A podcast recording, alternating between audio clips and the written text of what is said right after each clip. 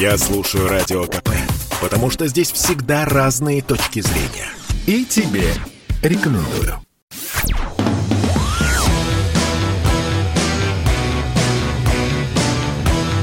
«Война и мир» – программа, которая останавливает войны и добивается мира во всем мире. Всем добрый-добрый вечер. В эфире радио «Комсомольская правда». Надана Фридрихсон и Дмитрий Пучков. Всем привет. Добрый вечер. Да, Надана, как девочка плохая, мимикрирует под хорошую и тоже вот ведет сегодня эфир из дома. Есть большой плюс, я могу варить свой собственный кофе. Дмитрий Юрьевич, плохому меня учите, да. Что я могу сказать? Слушайте, раз у нас с вами такое задорное настроение, предлагаю продолжить на этой же волне. Тут новость упала прямо перед нашим с вами эфиром. Евросоюз ввел санкции против ЧВК «Вагнер». Как считаете, с чего вдруг, почему сейчас? Это зачем? Интересно. Я так понимаю.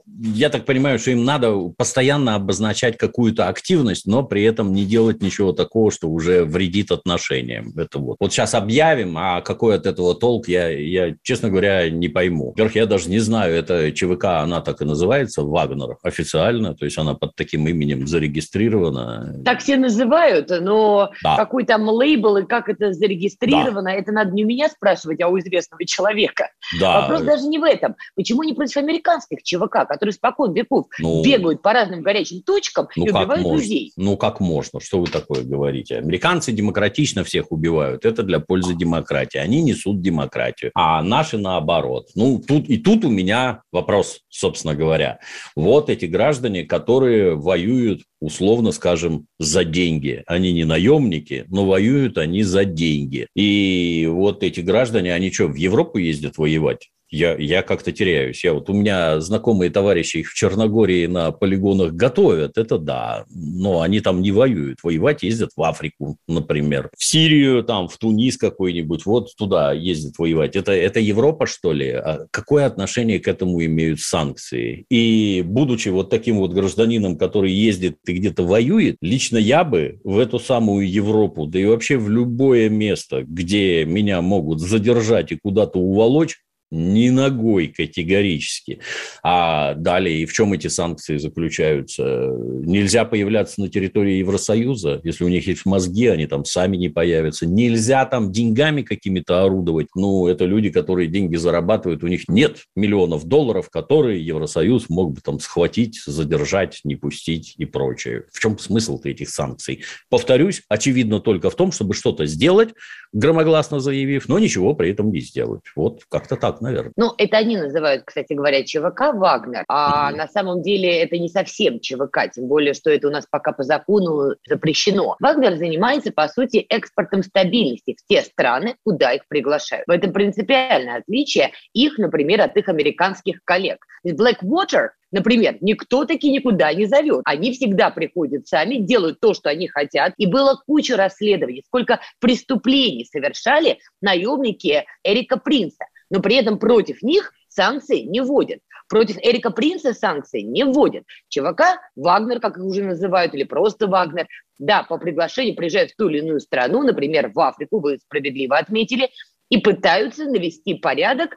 по приглашению местных властей. И здесь возникает закономерный вопрос. Получается, некоторые страны Евросоюза, их интересы напоролись на наши интересы, например, в Африке. То есть, получается, немножко нечестную конкурентную игру ведут наши партнеры. Естественно. То есть, с точки зрения привлечения к ответственности за совершение разнообразных воинских преступлений, у них был такой замечательный персонаж, известный европеец Адольф Гитлер, которому приписывают слова «Я освобождаю вас от химеры по имени совесть». Вот это у них прекрасно работает до сих пор. Они их освобождают от самой разнообразной уголовной ответственности за совершение воинских преступлений. Он сегодня ехал, слушал радио там про какую-то очередную американскую контору, которая наводила беспилотники, куда там жахнуть, а в результате все время наводила не туда. И даже если туда, как в Афганистане, где там целую семью положили, перепутав машину, да, там канистры с водой грузят, но они их на всякий случай, семью всю убили. Кто за это отвечает? Этих людей публично выволокли на суд. Это преступление натуральное. Вы мирное население убиваете. А сколько ваши ЧВК поубивали? И это важный момент, кстати, что свои ЧВК отправляют в Соединенные Штаты. Их там никто не зовет, их там никто не просит присылать. Это они сами присылают. Потому что ряд задач удобнее решать не вооруженными силами, а вот частными военными компаниями. Кто-то за что-то отвечает? Да я вообще такого не слышал. Их от химеры под названием совесть освободили давно. И всех вывели из-под уголовной ответственности. Я считаю, прекрасно. А против наших нужны санкции, да. Цинизм этой истории просто зашкаливает. Учитывая, что натворили европейцы на том же Ближнем Востоке, учитывая, что они натворили в Ливии, например, это же очевидная история, что та же Франция по самой не хочу была завязана в свержении Каддафи. И Франция несет прямую ответственность за отрезанную голову Каддафи и за все последствия, которые были и проистекают по сей день. Но вот эта история с Вагнер наводит на закономерную мысль. Понятно, что боятся конкуренции, но понятно, что не только в Африке. Мир вообще вкатывается в такую эпоху гибридных войн. Да, американцы сейчас трясут ядерной кнопкой, как старый парень пришел к старой подруге потрясти своей стариной. Так вот, американцы трясут своей сейчас красной кнопкой и рассказывают, что если будет эскалация в Донбассе, можем жахнуть. Я на полном серьезе, это говорит сенатор от республиканской партии. То есть не какой-то сумасшедший городской. И ничего. Как вы считаете, а может быть найдутся какие-то европейские страны, которые ведут борьбу за суверенитет, прости господи, и как-то наберут фактологию или хотя бы заявят о том, что они вводят санкции против американских сил, например, ЧВК Blackwater или Академия, как они теперь переназвались? Да, Академия теперь, да. Я боюсь, что он действительно ненормальный, этот сенатор. Ты чего такое говоришь? Как такое вообще можно говорить вслух? Что мы тут уже готовимся, понимаете, тактическими ядерными зарядами лупить. Вы хорошо понимаете, что это такое и к каким последствиям приведет? Это вы... Похоже, что нет. Да, нет. Это провокации Российской Федерации. А мы вот так, а мы вот так, а мы... А вы чего? А вы чего? А вот на это ответите? Нет, значит, дальше шаг. Значит, дальше шаг. Это что? Вообще такое? То есть рассуждение на тему, а мы тут ядерным зарядом жахнем, но это вообще уже за гранью добра и зла. Ты не просто ненормальный, ты сумасшедший. Сумасшедший. Ты мир пихаешь в атомную войну. А зачем вам это надо? Чтобы вас там утюжили и разглаживали. Ну, а тут другой вопрос. А могут ли они выступить против? Я считаю, что нет. Потому что вся банковская система, например, западно-германская, она, по сути, американская. То есть, там рычаги влияния у американцев настолько серьезные, что немцы ничего сделать не могут. Ничего абсолютно. Вот верещат там, что типа уберите от нас эти установки. Ну, тут поляки выпрыгивают. А поставьте их к нам. А поставьте их к нам. Это, кстати, тоже очень интересно к вопросу про демократию. А вот кто в Польше принимает решение о том, чтобы поставить американские ракеты с ядерным боеголовком? 2% элиты. Да. А так называемый народ. Вот расскажите, пожалуйста, граждане поляки, как польский народ принимает решение, принимает вот такие решения для того, чтобы его, этот польский народ, физически уничтожили. То есть вот эта микроскопическая элитка, которая пляшет под дудку Соединенных Штатов, ставит весь польский народ на грань уничтожения. Отлично получается. Да, но только польский народ они кормят рассказами про Речь Посполитую, что сейчас мы станем гегемоном Восточной Европы, сейчас нам немцы заплатят репарации. Помните, Варшава 2 года назад начала махать этими бумажками. Сейчас мы станем снова великими. И часть польского общества, видимо, в это верит. То есть имперские такие настроения, они там развиты. Но все-таки понятно, что до красной кнопки, я очень надеюсь, несмотря на странных сенаторов от республиканской партии, все-таки не дойдет. Но гибридные войны, видимо, будут множиться и в Африке, но что еще более неприятно для нас, на постсоветском пространстве. Отсюда вся эта история, например, с Вагнером. Потому что, повторюсь, их задача не пребывать куда-то, чтобы лидеру отрезали голову, а наоборот, навести порядок. Он ломает, я чиню. И вот эта история наводит меня на мысль, что, видимо, очень скоро постсоветское пространство станет ареной. Как вы считаете, какая зона? Приднестровье, Украина, что-то еще? Ну, в первую очередь, Украина, конечно. Вот посмотрите, вот совсем недавние, так сказать, события. Вдруг оказывается, что Владимир Путин хочет напасть на Украину. Хочет он того или не хочет, он на нее нападет обязательно. Хочет напасть. В ответ там: Господь с вами, где вы это видите? А вот у вас в 250 километрах стоят танки. Так они всегда там стоят. Нет, они не должны там стоять. Так это наша территория. Нет, стоять не должны. Это вы хотите напасть. Ё-моё. И вот этот вой продолжается, и уже невозможно понять. То есть, и вот раз встреча онлайновая Путина с Байденом. Да. И, с одной стороны, это вроде бы все для того, вот нагнетается дикая напряженность, русские вот-вот нападут, раз, и тут Байден поговорил с Путиным, и русские не напали, потому что Байден так ловко поговорил. Ну так, а это правда? Вы для этого все это затевали? Для того, чтобы, вот, так сказать, получилась такая убедительная победа на переговорах, вот мир стоял на грани войны, а Байден это победил. Это так или это ложь?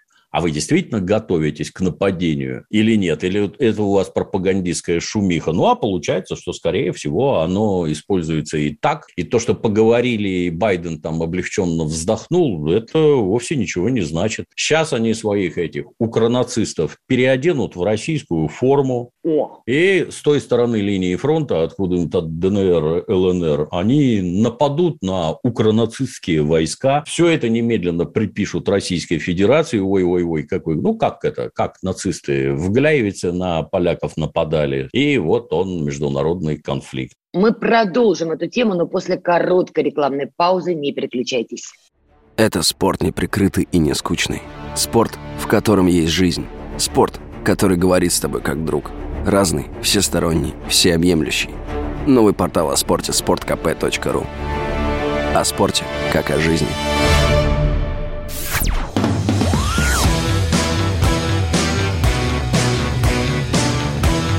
«Война и мир» – программа, которая останавливает войны и добивается мира во всем мире.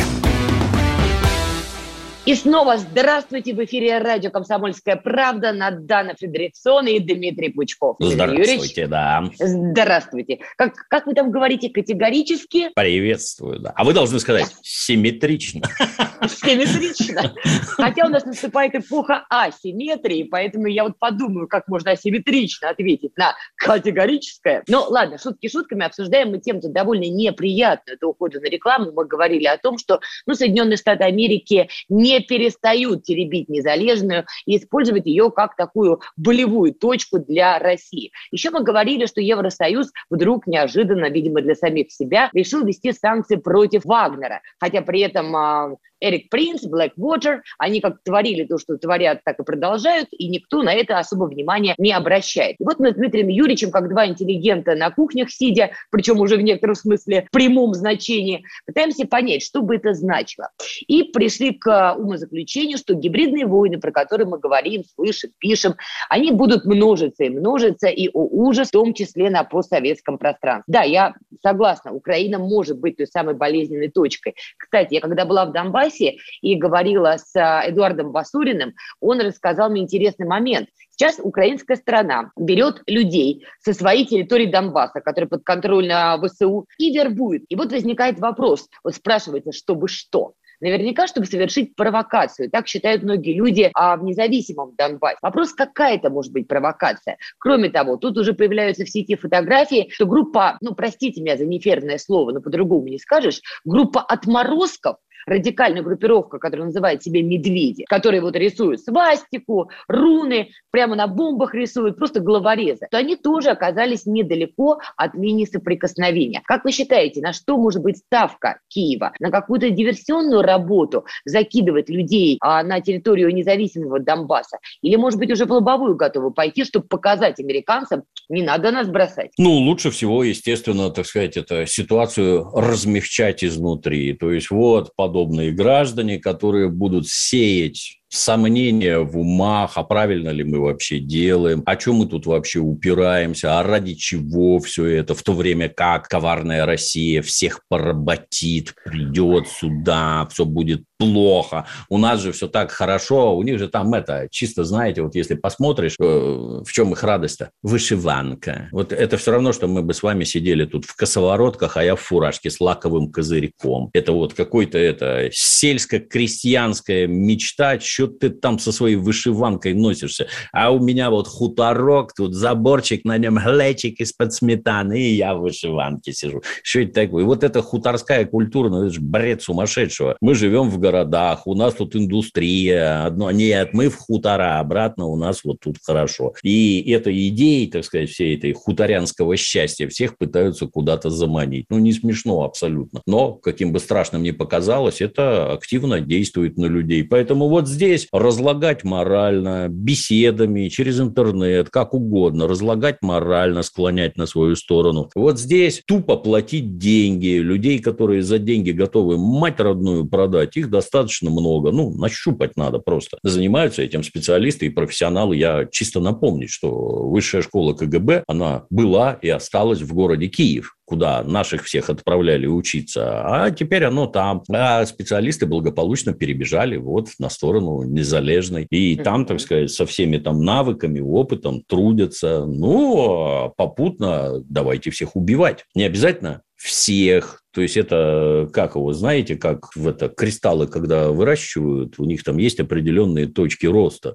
То есть не все поднимается вот так, а пики поднимаются. Вот их надо всех отрезать. Лучшего убей. Самых, так сказать, это передовых, влиятельных людей. Их тихонько убить надо. Как? Это вообще вопрос десятый. Этого можно взорвать, этого можно зарезать, а этого можно отравить. Все это в полной мере задействовано, все работает. А эти люди, да, вот с подачи США занимаются вот такими вещами. Ничего другого, кроме как создания очага напряженности на границе России, раз, втягивание России в боевые действия, два, и развал России на какие-то удельные княжества, никаких других задач там нет. Там нет. Самое главное, никакого созидания, никаких даже планов созидания нет. Там подъема промышленности, запуска заводов, еще чего-то нет. Гадить и убивать, никаких других задач нет. Ну, это надо понимать, на мой взгляд, у нас это понимают, и этому надо противостоять. Копилку еще, вот тоже новость. МИД России сообщает, что страны НАТО под видом военных инструкторов перебрасывают на Украину боевиков. Я, кстати, давно думала с ужасом, что же будет, если кто-то догадается перебросить в зону конфликта на Украине этих самых бородатых ребят, которые наточили ножи и пистолеты в песках Ближнего Востока, например. Вот сейчас поступает такая новость. И, кстати говоря, вот тоже цитата Марии Захаровой. Регион, то есть Украина, накачивается вооружениями. Речь идет о прямых поставках. Речь идет о контрактах на будущее. При этом многомиллионные, многомиллиардные по совокупности контракты. И речь идет о переброске туда под видом инструкторов просто боевиков. Ну, это такое, на мой взгляд, больше идеологически пугающая информация, потому что армия, она воюет не так. Во-первых, там надо всем говорить на одном языке, во-вторых, там нужна боевая слаженность, подчинение иерархии и всякое такое. Если привести батальон папуасов, который не понимает ни русского, ни украинского языка, вооружить их, а что они делать-то будут? Бегать кого-то резать? То есть это убивать? Как? Ну, блин, они же заметные со всех сторон.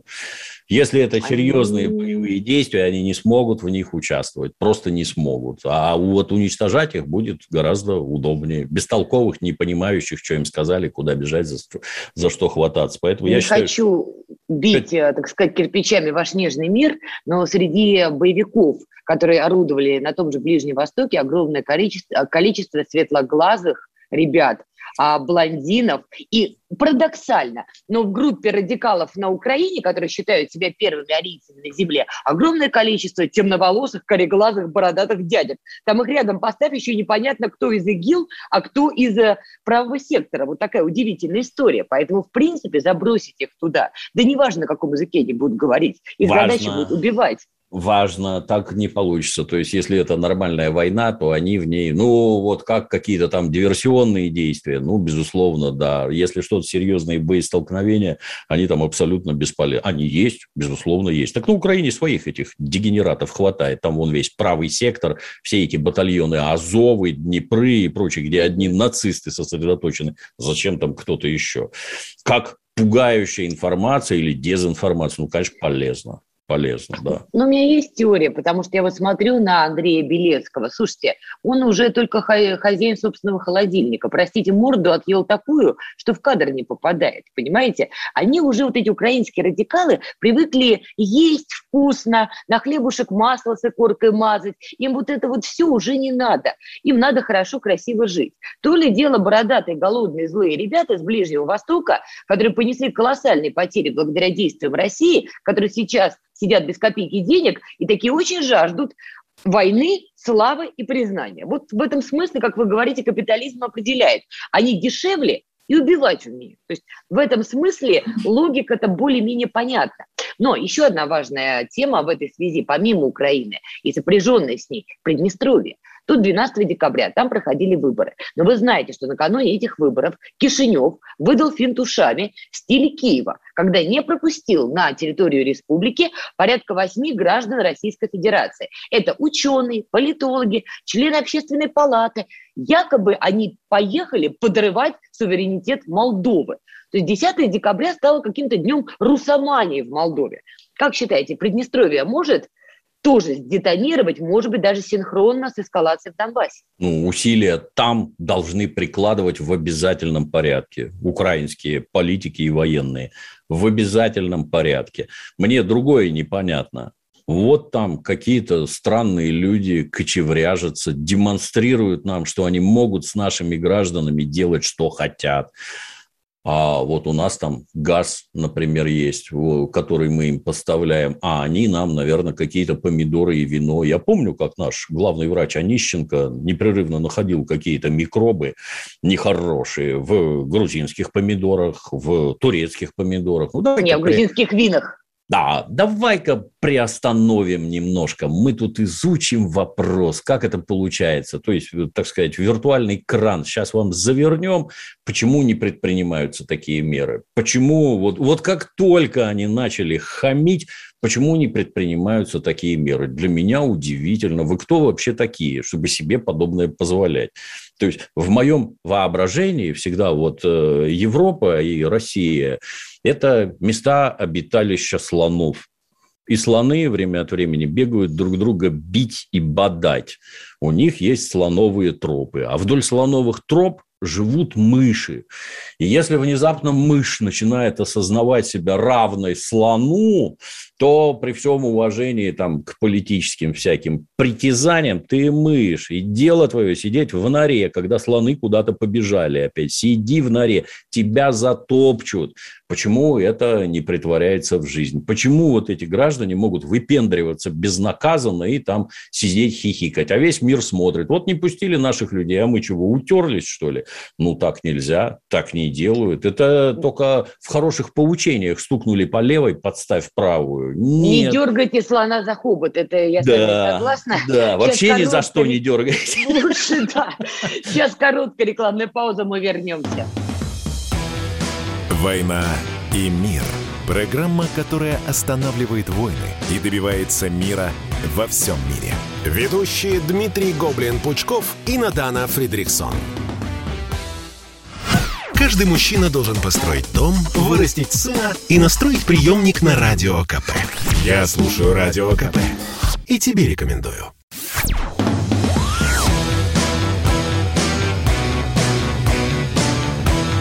«Война и мир» – программа, которая останавливает войны и добивается мира во всем мире. Ну что, мы снова с вами. Надана Фридрихсон, Дмитрий Пучков. Дмитрий Юрьевич. Добрый вечер. Добрый вечер. Ну что, давайте от внешней политики перейдем к делам нашим скорбным. Тем более тут такие новости приходят, мама не горюй. Ну вот, в частности, 9 декабря было заседание Совета по правам человека при президенте Российской Федерации. И Владимир Путин также там принимал участие. И все бы ничего, но у него началась дискуссия с режиссером Александром Сокуровым, который заявил, Сокуров, о кризисе федерализма в стране, отметив, что республики Северного Кавказа стали националистическими. Ну, Владимир Путин с ним не согласился. Давайте послушаем, что же сказал президент в ходе этой дискуссии. Дагестан – это многонациональная республика. Что предлагается? Разделить весь Дагестан или Карачаево-Черкесию?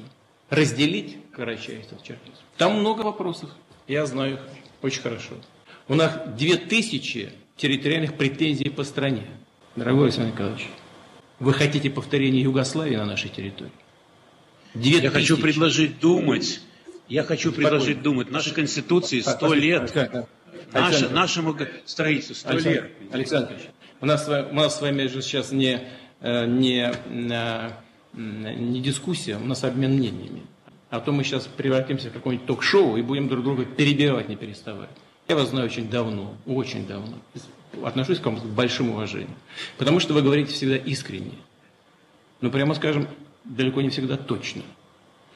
И некоторые вещи следовало бы как следует сначала рассмотреть и подумать. Например, отношения среди войнахов. Я прошу вас относиться к этому очень серьезно.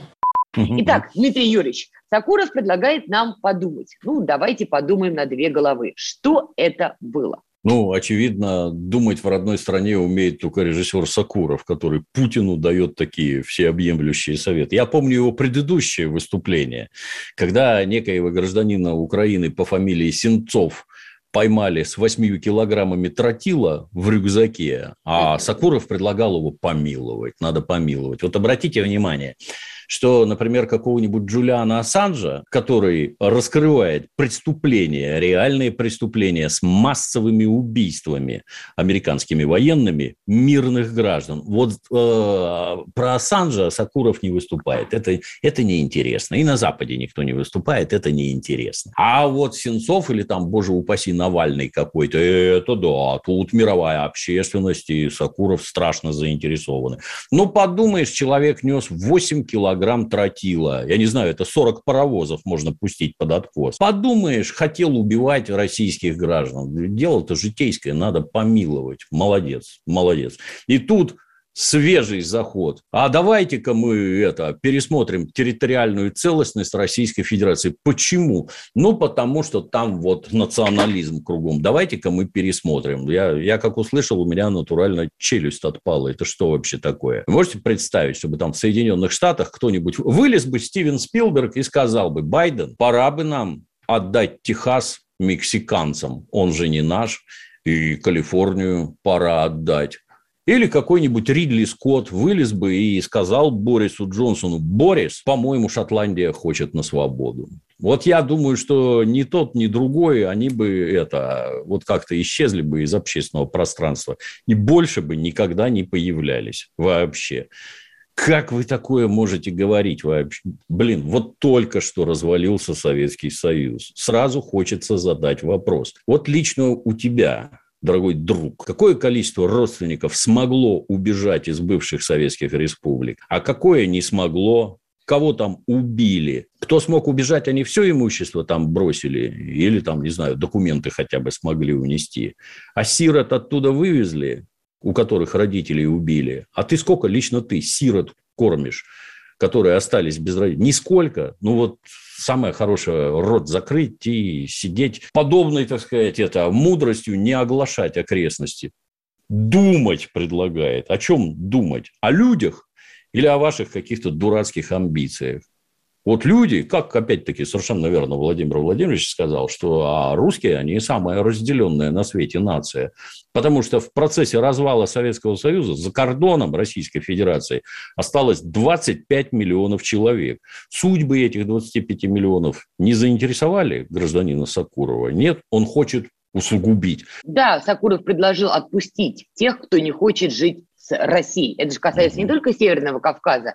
У нас действительно страна сложная, многообразная. И, конечно, есть разные регионы, которые теоретически могут вспомнить заветы Ельцина: берите суверенитета столько, сколько пожелаете. Да, и об этом часто говорят, и мы с вами это подробно обсуждали. Но давайте вернемся к Сокурову. Мы же понимаем, что такие люди, особенно после его выступления в отношении слова, ну просто так Совет по правам человека при президенте не попали. Вопрос. Но если позиция Сокурова была понятна, известна, он ее не скрывал, то и зачем протащил его в этот совет? Так это, наоборот, полезно. Во-первых, он своим фактом своего существования, по-моему, полностью дискредитирует идею этого совета как такового. То есть, если там вот такие люди сидят, предлагающие оправдывать там и амнистировать террористов, может, и Шамиля Басаева нам уже простить, проявить, так сказать, милость, может, вообще всех простить. Ну, вот этот человек, по-моему, дискредитирует всю идею на корню. Ну, вот, посмотрите, есть у нас такой совет. Да, у нас за права человека борются. А вот что предлагает этот совет. Прикиньте, такие вещи. Я не знаю. Вот если предлагать думать гражданину Сокурову и тем, кто, как бы это помягче сказать, думает так же, как он. А может, у страны есть какие-то другие совершенно вот насущные проблемы, которые, от которых действительно зависит благополучие граждан, как работают органы внутренних дел, как работают эти службы в местах лишения свободы, как суды работают. Есть насущные вещи. Вот недавно там вскрылись какие-то пытки в системе ФСИН. Ну, может, этим в первую очередь заняться, чтобы людей хотя бы не пытали, не мучили там массово. Может, и этим заинтересуешься, по зонам поездишь, посмотришь, в каких условиях люди живут, чем их кормят, как они отдыхают, сколько зарабатывают, могут ли получить образование, дабы вернуться нормальными членами общества. А то непрерывно орут про какие-то гулаги, там ужасы Солженицыных и прочее, и прочее. А давайте поинтересуемся, как сейчас люди сидят. Хороши ли условия в лагерях, тюрьмах? Как там вообще квадратные метры правильные на людей рассчитаны? Кормежка, телевизор есть у них, обучение есть, работа, деньги зарабатывают, с чем на волю пойдут? Не, это неинтересно. Давайте-ка мы лучше порвем Россию. Вот. Гений. Не соглашусь. Здесь в Совете по правам человека есть люди, которые занимаются конкретно вот этой повесткой, например, Ева Меркачева. То есть там разные люди в этом совете. Кто, конечно, не оправдывает то, что заявил Сокуров. С другой стороны, а как вы оцениваете информационную травлю, которая после этого заявления началась в отношении Сокурова? Вот, например, Рамзан Кадыров в своем телеграм-канале, ну, он или его помощники, в любом случае с его согласия, написал большой пост, который заканчивается призывом к компетентным органам дать оценку словам Сокурова, и последнее предложение в этом посте: «Не нравится мне эта продажная морда». Это написано в официальном телеграм-канале Рамзана Кадырова. Повторюсь, сам писал или помощники, но с его согласия. И началась действительно травля. Как вы ее оцените? Я бы немножко уточнил. Я только про то, я не сомневаюсь, что там есть люди в Совете по правам человека, там есть люди, которые занимаются реальными и полезными делами. Mm-hmm. Я даже с ними знаком. Я про то, что в обществе должны быть приоритеты. Если где-то болеют или голодают дети, то в первую очередь надо лечить и кормить детей. Не заниматься правами сексуальных меньшинств, а спасать детей. Вот это вот приоритет. И этим надо заниматься в первую очередь. Но что же касается травли, я бы сказал, что это резкие ответы. Ну, не мне поучать Рамзана Ахматовича, как беседовать с людьми. Конечно, на мой взгляд, погорячился как-то это. Ну, так, немножечко, да. Некоторый перебор, все-таки до такого не следует доходить. Ну, что, это ж как обычно. Рамзан Ахматович же приглашает там всех желающих посмотреть на то, как устроена жизнь в Чечне, познакомиться с тамошними гомосексуалами, которых там нет. Как он говорит, ну, поезжайте, посмотрите, это хотя бы интересно, заснимите ролики про это. Там беседы могут получиться еще и интереснее. То есть Владимир Владимирович, он человек сильно воспитанный и умеет с людьми разговаривать, сдерживая себя и сдерживая граждан. Давайте не устраивать дискуссии, тезисы озвучили, да, вот, выскажем, так сказать, мнение и на этом завершим. А там может получиться гораздо интереснее. Устройте общественную дискуссию. Считаете ли вы правильным раздувать развивать на территории Российской Федерации сепаратистские настроения. Поскольку вокруг Рамзана Ахматовича там смерть кругом, за две войны там столько народу убили ради сепаратистских настроений, для него это, мягко говоря, больная тема. Ему такое не нравится на совершенно другом уровне. И не только ему в Чечне это не нравится. Не надо им такого. Естественно, их это бесит. Абсолютно естественно. И все-таки дело даже не только в Кадырове, но и вообще глобально. Началась действительно травля Сокурова. Вот ее вы как оцениваете? Ну, это ж такой аспект специфический. Раз ты такие вещи говоришь, ты думаешь, какая ответная реакция будет. Если большинство населения страны вот с подобными тезисами категорически не согласно, ну, что ты хочешь получить в ответ? Не надо такие вещи. Ты не военный, не надо такие вещи говорить. Ты не понимаешь, что такое угроза плена. Ты не понимаешь, что лучше, умереть или сдаться в плен. Не понимаешь, не надо про такое говорить. Иначе ты вызовешь на свою голову такое, что потом будет не расхлебать. И... Мы продолжим эту тему, Дмитрий Юрьевич, простите, но сейчас реклама. Революции. Противостояние. Государственные перевороты. Войны и великие победы. Это история 20 века, написанная сквозь судьбы знаменитых россиян.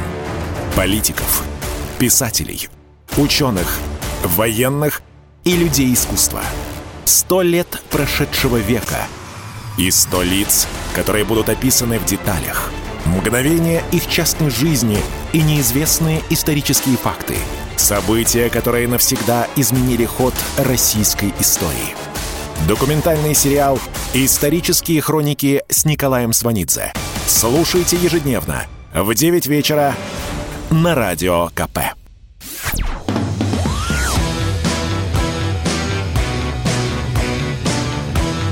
«Война и мир». Программа, которая останавливает войны и добивается мира во всем мире. А мы снова с вами, Надана Фридрихсон, Дмитрий Пучков. Дмитрий Юрьевич, я вас категорически перебила. Симметрично, да. Ну, надо, наверное, подумать сначала, вот что ты на свою голову вызовешь такими, так сказать, этими тезисами. Ну, может, это цель такая, привлечь к себе внимание вот подобными, так сказать, высказываниями. Ну, на мой взгляд, это резко отрицательно сказывается на... так называемом имидже. И если то, что он говорит, у него появляется в результате думания, то, может быть, надо его как-то научить думать правильно. Я, конечно, не согласна с тем, что он заявил, но я с детства ярый противник коллективной травли. Да, я считаю, что каждый человек должен нести ответственность за то, что он делает и говорит, но я категорически не приемлю коллективную травлю. Вот это для меня просто вот в моменте все, стоп, я либо отстраняюсь, либо уже против даже своего желания становлюсь на сторону того, кого травят. Потому что коллективная травля – это прям вот... Но вернемся к Рамзану Кадырову и тому, что он написал в своем телеграм-канале. Я напомню, там вот последняя фраза «Не нравится мне эта продажная морда». Как вы считаете, вот возможно ли, что сейчас Сокуров должен быть самым охраняемым человеком в Москве? Так точно, потому что если кто-то хочет раскачать сейчас ситуацию внутри России на теме, например, Чечни, этот самый кто-то может совершить, не дай бог, покушение на Сокурова, что, конечно же, очень многие начнут связывать вот с этим самым постом Рамзана Кадырова. Ну и понеслась. Что называется? Могут, конечно, да, могут. Но как его охранять, я не совсем представляю. То есть, это, если в это дело вписываются спецслужбы, то я не совсем представляю, на основании чего это делается, каких приказов там и прочее. Но на его месте, да, я бы проявлял осторожность. Граждан бесить не надо. Я же помните хороший фильм про, как он, «Телохранитель» с Кевином Костнером и Уитни Хьюстон, где вот Уитни Хьюстон... талантливейшая певица, а при ней телохранитель. А вокруг какие-то безумная популярность, высочайший талант. А при этом всегда образуются какие-то странные персонажи, которые хотят этому таланту, красивой женщине, зла. Хотят зла. Ну, это очень-очень все серьезно. А подобные заявления, они ничего хорошего в это не вносят. Не надо так. мой совет. Да, но все-таки я глубоко убеждена, что Рамзану Кадырову в любом случае надо делать заявление осторожнее, потому что, понятно, какой вокруг него медиашум, медиафон. Не дай бог Сокуров сейчас выдохнет лодыжку, спускаясь по ступенькам. Мы же понимаем, что найдутся группы ангажированных, проплаченных журналистов, блогеров и даже тиктокеров, которые начнут рассказывать, что эта рука Рамзана Кадырова дотянулась до Москвы, со всеми вытекающими провокационными постами, заявлениями и настроениями. Потому что, давайте тоже признаем, в Москве так точно есть люди, которые разделяют взгляды Сокурова. Их немного, они не большинство, но они есть. И есть, кстати, конечно. Давайте тоже попробуем обсудить их логику. Как они мыслят. Я общалась с этими людьми, с некоторыми из них, поэтому воспроизвожу то, что от них слышала. Они считают, что мир и порядок в Чечне обусловлен только фактором личности, это Рамзан Кадыров, обусловлено это денежными переводами в Чеченскую республику, и что если Рамзан Кадыров куда-то уезжает выращивать капусту, а Москва сокращает денежный поток, мы получаем третью чеченскую кампанию. И выбирая между потенциальной войной и отпустить тех, кто с нами быть не хочет, лучше второй вариант. Так говорят те, кто разделяют взгляды Сокурова, например, в Москве.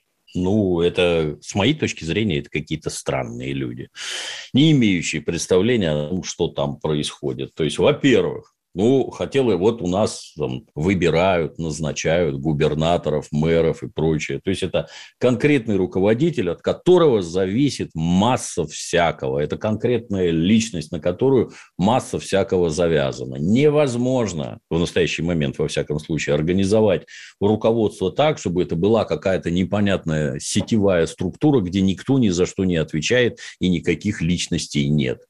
Есть конкретная личность. Да, эта конкретная личность наводит порядок. Хорошо, плохо, на мой взгляд, хорошо. Хотя бы потому, что там прекратились боевые действия. Это уже гигантское достижение. Хотят ли какие-то люди внутри Чечни отделиться от Российской Федерации? Безусловно, хотят. Они и внутри Российской Федерации есть точно такие же. У нас, например, есть там желающие отделить Питер от Российской Федерации. Что, есть такие тоже? Конечно. Питерстан.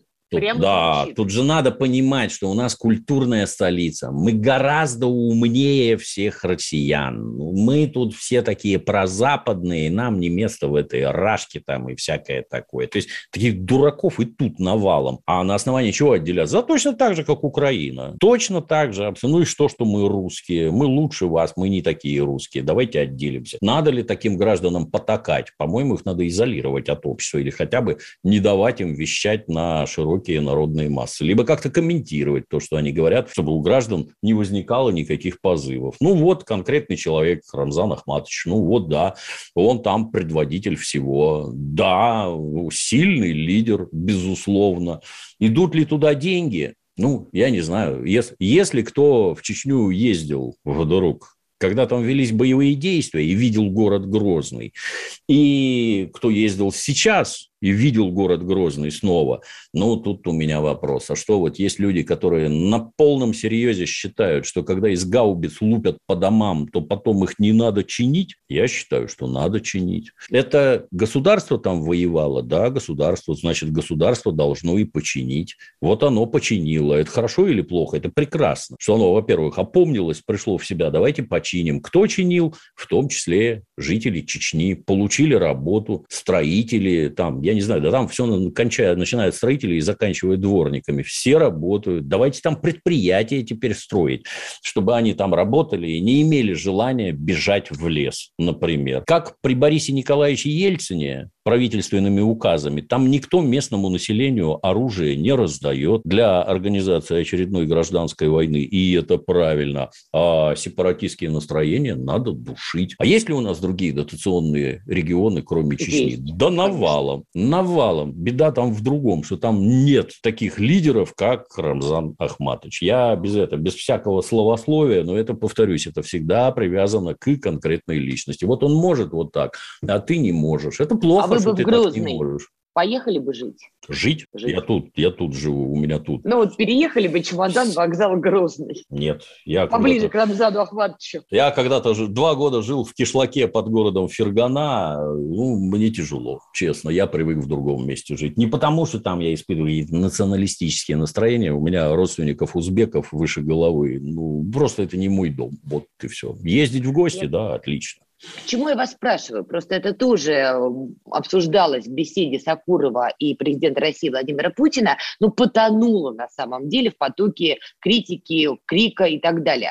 А он же говорит там фразу про то, что республики Северного Кавказа стали мононациональны. И действительно, в этом есть некая проблема. Почему нету процесса возврата русского населения на Северный Кавказ? Может быть, это бы снизило градус напряжения, кипения и такого ментального разрыва между, например, Грозным и Москвой, а он есть. Можно подумать, это так просто. Вот единомышленники гражданина Сокурова, они в начале 90-х изо всех сил поддерживали все националистические настроения, потому что Советский Союз надо было рвать тогда. Рвали его по национальным, так сказать, границам. Вот тогда они поддерживали любых националистов. Ну и что? Все эти русские вон отсюда, без разговоров, вон отсюда. Да, теперь давайте, давайте их заселим назад.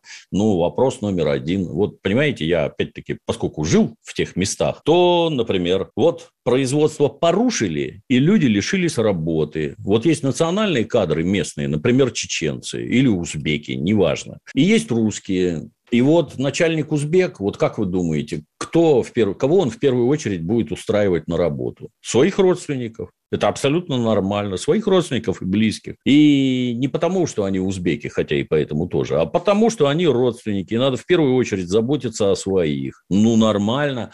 А вот теперь, может, там построены некие производства гигантские, на которых требуются рабочие руки, и туда поедут эти самые русские, чтобы там работать? Нет. А зачем им туда ехать, если там все рабочие места поделены? И наоборот, с Кавказа все едут в Москву. А зачем туда-то ехать, объясните? Нет, то есть, русские имеют право перемещаться в рамках своей страны, Российской Федерации. Безусловно. Может быть, запустить какую-то программу, чтобы русские переселялись на Северный Кавказ. Это все-таки часть России, в отличие от Узбекистана. Программа должна выглядеть так. Вот мы там построили огромное производство, и там требуются рабочие... Магнитку, условно, начинаем строить. И там требуются рабочие руки. Тогда люди поедут. А если этого нет, а тут вопрос, а зачем туда ехать? Объясните. Если я здесь оброс, прирос, у меня тут квартира, у меня тут дом, земля... Ну, на Дальний Восток мы переселяем, слушай. Да, я что-то не заметил. Да, когда спрашиваешь про эти гектары, а вот я гектар там возьму, там дороги подведены? Нет. Электричество подведено? Нет. Нет. Вода? Нет. Газ? Нет. Поликлиника? Зато дешево. Да, поликлиника есть? Нет. Школа есть? Нет. Милиция, пожарные, скорая? Ничего нет. Берите дальневосточный гектар. Вы в своем уме. То есть все это делается, вот с моей точки зрения, как обывателя, только для того, что вот объявить продажу, а потом кто-то один все это скупит и для чего-то использует. Я это вижу только так. И это Российская Федерация, а не Чечня. Ох, как же вы прекрасны, правда. Вот слушала бы и слушала бы. Вот умеете, девушки-то, на уши приятные. Но, к сожалению, наша с вами встреча заканчивается, Дмитрий Юрьевич. Давайте через неделю на том же месте, в тот же час, на радио «Комсомольская правда». Спасибо, счастливо. Надана. Спасибо.